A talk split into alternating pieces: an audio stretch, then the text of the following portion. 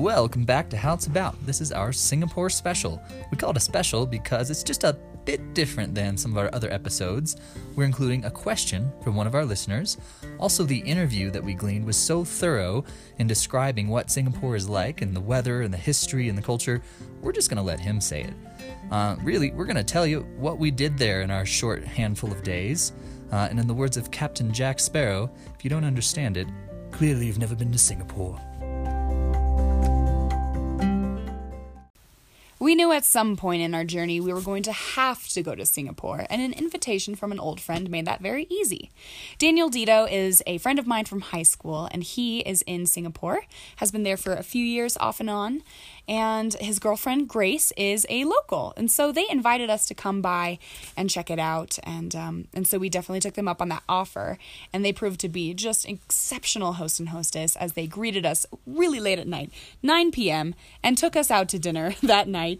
Um, it Yeah, was in Singapore, contrary to old Jack's day when it might have been a swashbuckling port city, uh, a lot more like the movie Crazy Rich Asians. To be honest, the opening scene, we showed up at this beautiful food court, outdoor. Uh, kind of street market, but in Which- a very clean and modern and Grace way. informed us they call that a hawker center. Yeah, a hawker center. Yes. Uh, and they even had buzzers for when your food was ready, but it was nonetheless extremely authentic and cooked by people that had perfected one single dish for a very long time, Mm. uh, including stingray, which I loved. It was good. It was also very spicy. We had just a variety of delicious, you know, dumplings and fried noodles and skewers. I had a sugarcane drink that Grace recommended that was delicious. Um, but that was our intro. Couldn't have asked for a better welcome. Uh, Then we made our way confusedly across town with a, an Uber pool uh, with another very helpful local uh, that told us where our hostel was, and um, we found that okay. And the next morning, we woke up hungry to hit the town. And what Daniel had warned us the night before was that Singapore is very hot. We were like, oh, we've been in Southeast Asia for a few months now. It's no big deal. No, Singapore is very hot. We woke up and instantly started sweating. Yeah. So we kind of had to look at the city and figure out what are we going to do to stay cool today. Totally. And, Daniel had actually given us a long list of things to go do and see and mostly eat. This is quite the food city. Yes. Uh, and the list was pretty overwhelming, and we were just thinking about maybe a glass of lemonade in the shade. But uh, nonetheless, we were going to seize the day. I wanted to find more than anything else was the Marina Sands, Marina Bay Sands, Marina Bay Sands Hotel. which is that famous hotel. I don't know if you've seen that show on Netflix. It's uh Well, I certainly have. Yes. I, I was watching this show in cold Spokane in the middle of the winter, and this beautiful hotel with multiple towers and this surfboard platform with an infinity pool. Just like no building on the planet. And I wanted to see this building, gosh darn it. So that was my big top thing to do. we got there right away and at the bottom they had this dessert shop and I think the first thing that we did was just dive into a pile of delicious chocolates and sweets and breads and um, that was the start of the day. Oh, it was just it was just like the episode on Netflix. the Perfect little delicatessen desserts, and um, even found out that you can take the elevator all the way to the top and hang out at the cafe by the infinity pool, which is totally where I wanted to get to. and so we bought some of the most f- expensive French fries and dumplings of our life up Yep. at that cafe, and It was totally worth it. got to take in just a breathtaking view as the swimming pool dumped off into infinity, as it would seem, um, and uh, just kind of checked a box for me, something I'd really wanted to see in the world, but I didn't know if I'd ever make it there. Um, and also the gardens by the bay, very famous part of Singapore. These, also right near the right near Marina there. Um, yeah, sculptures, just in- intricate systems of gardens and all these different tropical plants and big pluming tree sculptures. Really hard to describe, but you've probably seen them. Um, so much fun walking and sweating through those. Uh, Lots of sweat. and eventually making our way back to the mall attached to the hotel, which was I don't even know how to describe Oh this my goodness. mall. This mall went on for miles, it seemed. Underground. A lot of Singapore actually is underground, and I think part of that is because it is so hot. People need to escape the heat. Um, but yeah, this mall was just filled with all the designer brands Gucci, Tom Ford, Prada, Burberry, Chanel, and we just kind of wandered in. We're totally dressed like the vagabond hippies that we are right now, just chacos and, you know, kind of disgruntled, but nonetheless, we went in and tried on perfumes and looked at the clothes and Put on sunglasses that Oh, had it was so price posh. tags Yes, beyond us. Yeah. Indeed. Um, but there was a moment I was so exhausted from the heat. We just went to another food court and I just I took a nap in a the nap food the court. table. I just laid my head down and just had to sleep Yeah. for a minute. Um, it was that hot. But um, yeah, later in the evening, um, after after work, Grace and Daniel met us, met up with us again for dinner, which was so kind of them. Um, we all piled into an Uber and headed out to this place to have the very famous Singaporean. Chili crab. Oh my gosh, it was so delicious. So good. I mean, I've probably only had crab, being honest here, two or three times in my life. I know it's sad. Didn't grow up by the saltwater. Um, yeah, but I never once have had enough crab because you never seem to have enough. Well, they brought us crab by the kilo, uh, a platter of crab cooked in the most delicious chili sauce. it was so good. There were bibs, there were tools, and it was unceremonious, and we just Dove ate in. our fill of Yep. crab, and uh, I think we got a, a rice side dish and a couple other things, and I've just never thought that I could be full on crab and such delicious crab. But man, what a treat! And yeah, just super blessed to have been able to receive that gift. It was very, very kind um, of Daniel and Grace to take us there. And so later we walked around downtown and went to a really fun local dessert shop where Grace really tried to get us to like the durian ice cream, which I don't even know how to Durian. tell you about I didn't even know it existed, Durian. all throughout Asia, it's becoming this this cult following Absolute thing. durian craze. it's it's actually really expensive. Some of the more refined versions uh, can be hundreds of dollars, but um, it so hang on, what is durian? well, it's this big fruit. Kind of looks like a jackfruit, a large, spiky kind of basketball looking basketball. fruit or watermelon, but it's with spikes on it. Uh, and inside is this orange, sort of mushy mango fruit. Uh, I don't know exactly how it's processed, but I do know that it tastes like propane smells, literally. Uh, if- If I had not been warned of that fact, I would have been really in trouble. But because I was pre pre warned with this, I actually kind of liked it. It's really impressive to me, and I, and I think that means that you have a really sophisticated palate. I took one bite of this ice cream, and Grace is oohing and awing over it. Oh, you're gonna love it, you're gonna love it, and I just, it was all I could do to keep from spitting it out. It was so intense. It's a very, very intense flavor. So that was our durian experience. Yeah, and we're not alone in those that really do love it. Um, I think it's pretty good. The hotels, the um, buses, uh, the underground metro, they have signs that say, do not bring durian into this bus or into this um, hotel. And there's even fines that will that you'll incur if you bring this fruit. Why? Because it smells terrible. the smell of it is very pungent. And I think most people agree that the smell is bad, but the the, the taste and the flavor is supposed to be really good.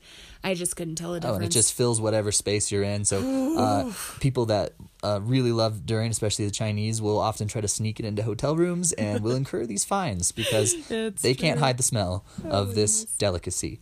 But it is a cult following. So that was the finishing touches to our just incredible and food packed time in Singapore.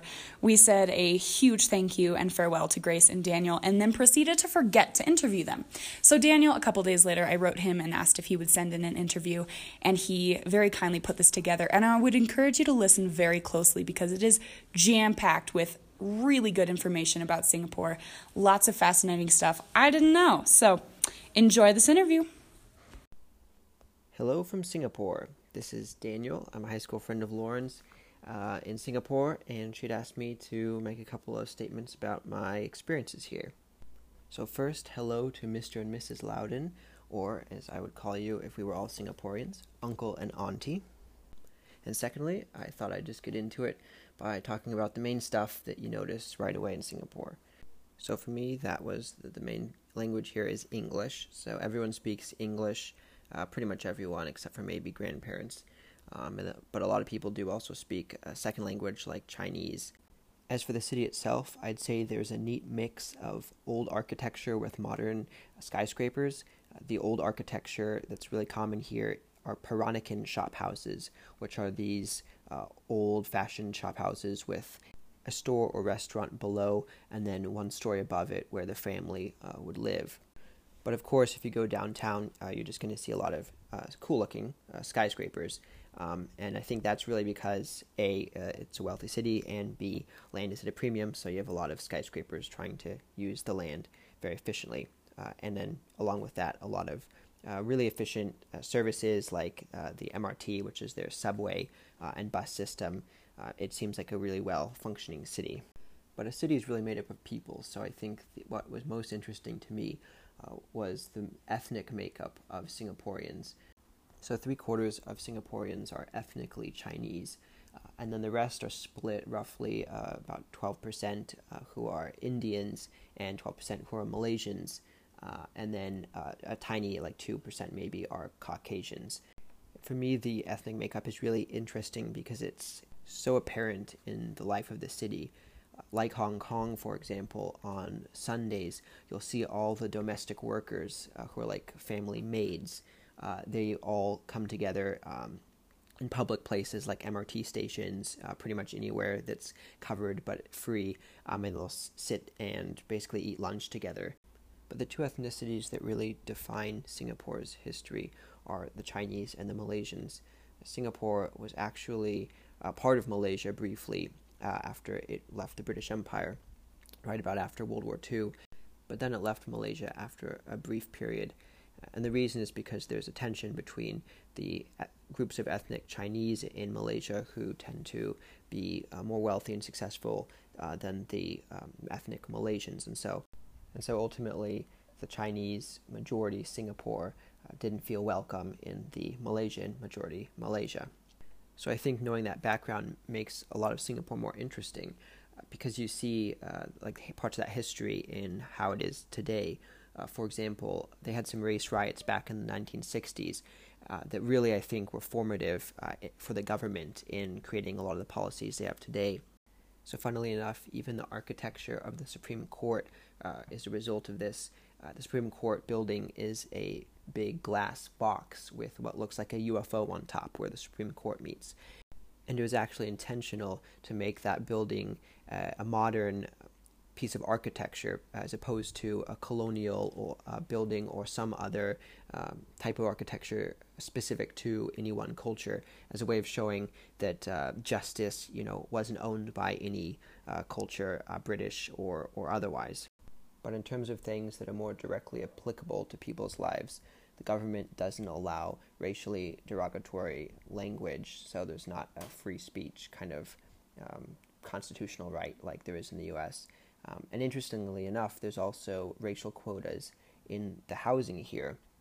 And that's important because the housing uh, that most Singaporeans live in is public housing. Uh, 80% of Singaporeans live in big apartment buildings. And so that's cool uh, in terms of like an efficient infrastructure. You can really put a lot of people in a small place. You know, it's 5 million people uh, in a s- space roughly the size of the greater Seattle area uh, compared to 700,000 people in Seattle. Uh, so it's quite a big uh, difference in terms of density, uh, which makes for, of course, you know, more efficient social services like uh, subways and the like. But it also makes a need for the government to use the land efficiently. So the neat thing is that the government has created this housing system where people's uh, cost of, of their housing depends on how much money they make. So unless you're really wealthy, you can be sure that you'll be able to have affordable housing available from the government. And this has actually been the one plan more than anything else that has contributed to the same party um, being in control of the government uh, since the founding of Singapore. So it's a 50 year run uh, of one party being in power. Uh, would be the same as if the Republicans or, or just the Democrats, you know, uh, were to control uh, the U.S. You know, for the last 50 years. So it's a pretty impressive achievement, um, and it's certainly one that the Chinese government has uh, been very interested in following. Uh, because the interesting thing in Singapore is that they've been able to do that even uh, though they have uh, free and fair elections, and so it helps to have provided um, basically affordable housing to a bunch of people who, you know, 50 years ago were basically living in slums. So it's a really amazing success story. And as an American, uh, it's especially interesting that they've succeeded at policies that the U.S. tried, you know, 20, 30 years ago uh, and wasn't very successful at.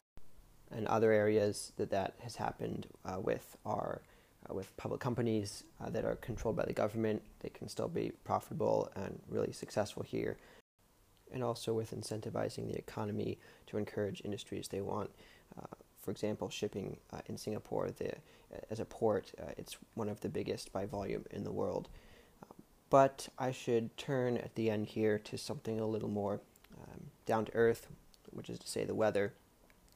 If there's really one thing uh, I would describe Singapore uh, with, it's that it's really hot. It's basically 90 degrees every day, uh, regardless of wh- whether it rains or not. Um, thunderstorms here are pretty intense. I've def- definitely never heard thunder this loud. It's it's really scary in the middle of the night. I'll have to admit. But the heat is definitely the worst part of being in Singapore. Uh, and so I just want to finish up by mentioning something that Singapore's first Prime Minister Lee Kuan Yew said, uh, which was that the most important invention of the 20th century was air conditioning. And if you ever come to Singapore, you'll know what he was talking about. So if you do come, definitely get in some AC and drink some bubble tea. So, that's, it from us, La. Happy, travels. To be perfectly honest, after Justin and I listened to that for the first time, we just looked at each other and said, we need to give up and have Daniel just do our podcast for us because it was so good. We're going to move on now to our question from one of our listeners, my Aunt Karen. Um, tried to send us a voicemail earlier, but I don't think we're able to get voicemails right now. So she emailed us a question, and we welcome you to do the same if you are interested. And her question is How do you decide the simplest of issues? Do you flip a coin? Or do you take turns? Or do you ask someone else to decide the little things like where to eat lunch or how to get from here to there? Great question. Yeah, thanks, KK. Thank you so much for um, asking. And yeah, that's a really good question because we have a thousand decisions to make every day. Yeah, I mean, getting all of those things taken care of, if you don't do it, you're just going to end up the path of least resistance, which usually doesn't end you up in a good place. Right. Um, so we have to make a lot of smart choices, quick choices, and it takes playing to our strengths, honestly. Uh, Absolutely. Lauren is really good at small details and booking things and, and kind of looking at the big picture and things like that. She's also really good at uh, picking accommodation, just in general. She's got a good gut sense about it. I have a horrible gut sense about it. I don't know why. Every time I pick it, it doesn't seem to turn out very well. And actually, literally this afternoon, where we currently are, Justin chose the hotel.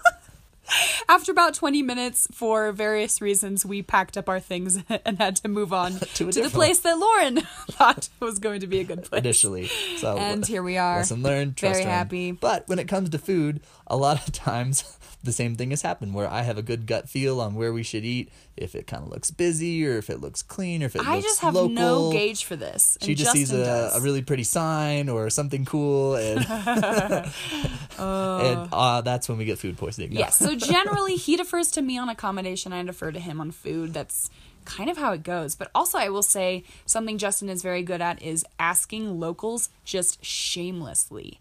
He will just stop anyone on the street and just ask. So hey, where's the really cool secret beach? Or like, where's the cool this, that, and, or the other? And he's just very good at hunting down the real local. Like, this is where you want to go. I go. call them the pirate legends. The pirate legends. the travelers. We also ask other travelers, like, what what have you heard? Where where's this kind of place? Like, Mm-hmm. and this always works out because people want to share when they found something good. Um, but I, I kind of stand back and I watch him like attack these questions. I'm like, oh, you're asking too much or whatever. But he just You know he's what? so shameless about it, and and it always works out because we do end up finding the cool beach or the the secret local Yeah. place that is but that's good. getting back, I think to the the spirit of the question. What if there's just a bunch of good options and we don't know and we just need to pick and we live in a a journey right now where anything could happen. We could pick There's an option right now. We're even deciding which direction to go and thousands of miles are in between some of our options. So what do we do when we're faced with those? Honestly, I think sometimes we just sort of relax and go with the flow and float. And you float for a little bit and all of a sudden you're heading on a bus somewhere and you're not really sure and it's just put pieces are getting put together and and mm-hmm. you float for a minute and then all of a sudden something's right in front of you and that's the place you go or the place you eat or stay or even the new city you go to uh, hard to kind of describe but sometimes i think when we drive ourselves crazy with the options and the what's better or where's the weather going to be this or where's the food going to be that sometimes we just let go and see where the particular street or culture or moment kind of takes us. There's this phrase that we learned from our pal in New Zealand that we were traveling with, Maggie. She said um, she was struggling with the same thing, just oh, all these options, and I need to go see everything and do everything. And this this old man, I think it was in Thailand, told her, Maggie, you need to save some for the sharks. And so we've been comp- contemplating this this quote, save some for the sharks, and just being able to let some of the options go and just kind of choose what's in front of you, or like Justin was saying, let whatever's there rise to the surface and um, save some for the sharks. Let let others enjoy those other options. Yep, because you can drive yourself crazy with googling and TripAdvisor and reviews, and you know sometimes that's saved our butts, but other times it's just paralyzed us. Absolutely. So sometimes you just got to look up and see what's around and mm-hmm. and let some other stuff go. Hope and, that answers your question. Yeah, and that's really truly one of the big lessons that we have learned on this trip is how to um how to choose and not be paralyzed by choices because I think both of us are um, just so excited by ah, all the sights and sounds and um, and how do we deal with that so thank you for that question and seriously if anyone else has a, a question or a comment or anything you'd like to um, send in we we do welcome that so. yeah, shoot us an email you can try a voicemail yeah. but yeah either way oh can't forget a lesson learned um, oh dear so singapore we had just come out of you know a couple of different places cultures where the language barrier was always right in our face, especially, you know, in airports and different places trying to just get to the right place. Well, first of all, there was a security check getting off of your plane. You run your stuff through the metal detector. I've never had that, so already a little thrown off my groove and quite tired. Put my bag through the belts and all the different things. And then the lady says, Have a wonderful time in Singapore in perfect English and I'm just like, oh, th- thank you, and I just walk away, leaving my bag on the conveyor belt, so stunned by the perfect English. and so we continued on through the airport, all the way through the passport check and customs. Oh, our well past the point of no return. uh, to our often stop of trying on a little bit of free perfume or cologne in the duty free area. We never do that. we never. We always do that. we always do. And then I look up. I'm like putting on my nice cologne. I'm like, oh, where's my bag? I was like, oh, I think it's just right back there. And I was literally 100 feet from the spot where you cannot return anymore. All that to say, after about 15 minutes of finding the right information counter, they said literally they had to treat it like an abandoned item. The police would need to be called. It would need to be searched thoroughly, and I probably wouldn't see my bag for days, potentially. so at that point, I ate some of the free candy and the little dish in this perfect airport where there's things like candy and beautiful signs and said, okay, let's just go with the flow. I, I guess I'll call you guys later. So we left the airport and I had not put the shirt on my back. Um, oh, pants too. Had pants. yeah, yeah. and so he had to go his whole trip in Singapore without his bag. Yep. And you know, that just goes out to those of you who I know you want to hear more of the nitty gritty of like, oh, what's going on that's that's hard or like, you know, we do have challenges and struggles and and we really do um yeah, yeah have mishaps throughout our days. So it's not all sunshine and beaches. You know, yep. we really do have. There's some, there's some moments we could, yeah. we could, I think some episodes to come, we might get into some of the, the harder moments because um, mm-hmm. traveling is not all success. A lot of no. times it's staring at an iPhone, wandering around at night, trying to find that hotel or you name it. Being uh, totally exhausted and wondering where you are and why you're there and yeah. And um, well, or you're, or just transportation falling through. That's an often thing. Yeah, you know, definitely. We, we're trying to get to the airport in time, and we get dropped off at the wrong terminal. We could go on, but somehow it always kind of seems to work out. You know, did my bag have all its stuff? Kinda. I didn't find my favorite shorts, but they were kind of dirty, so they probably threw them away. That's all. We're learning to be flexible and content in any situation, and it's just a pure delight. In conclusion, Singapore, well done. This city is so organized, it's so clean. I guess chewing gum is actually illegal, which helps keep the streets immaculate. Uh, almost afraid to walk some places. Just so beautiful and clean and organized, and the subway system, just getting from A to B, really was just a pleasure to wander around and, and just experience a truly modern city of, of the future. And uh, we know we're going to be back a bunch of times in the future as we go on through.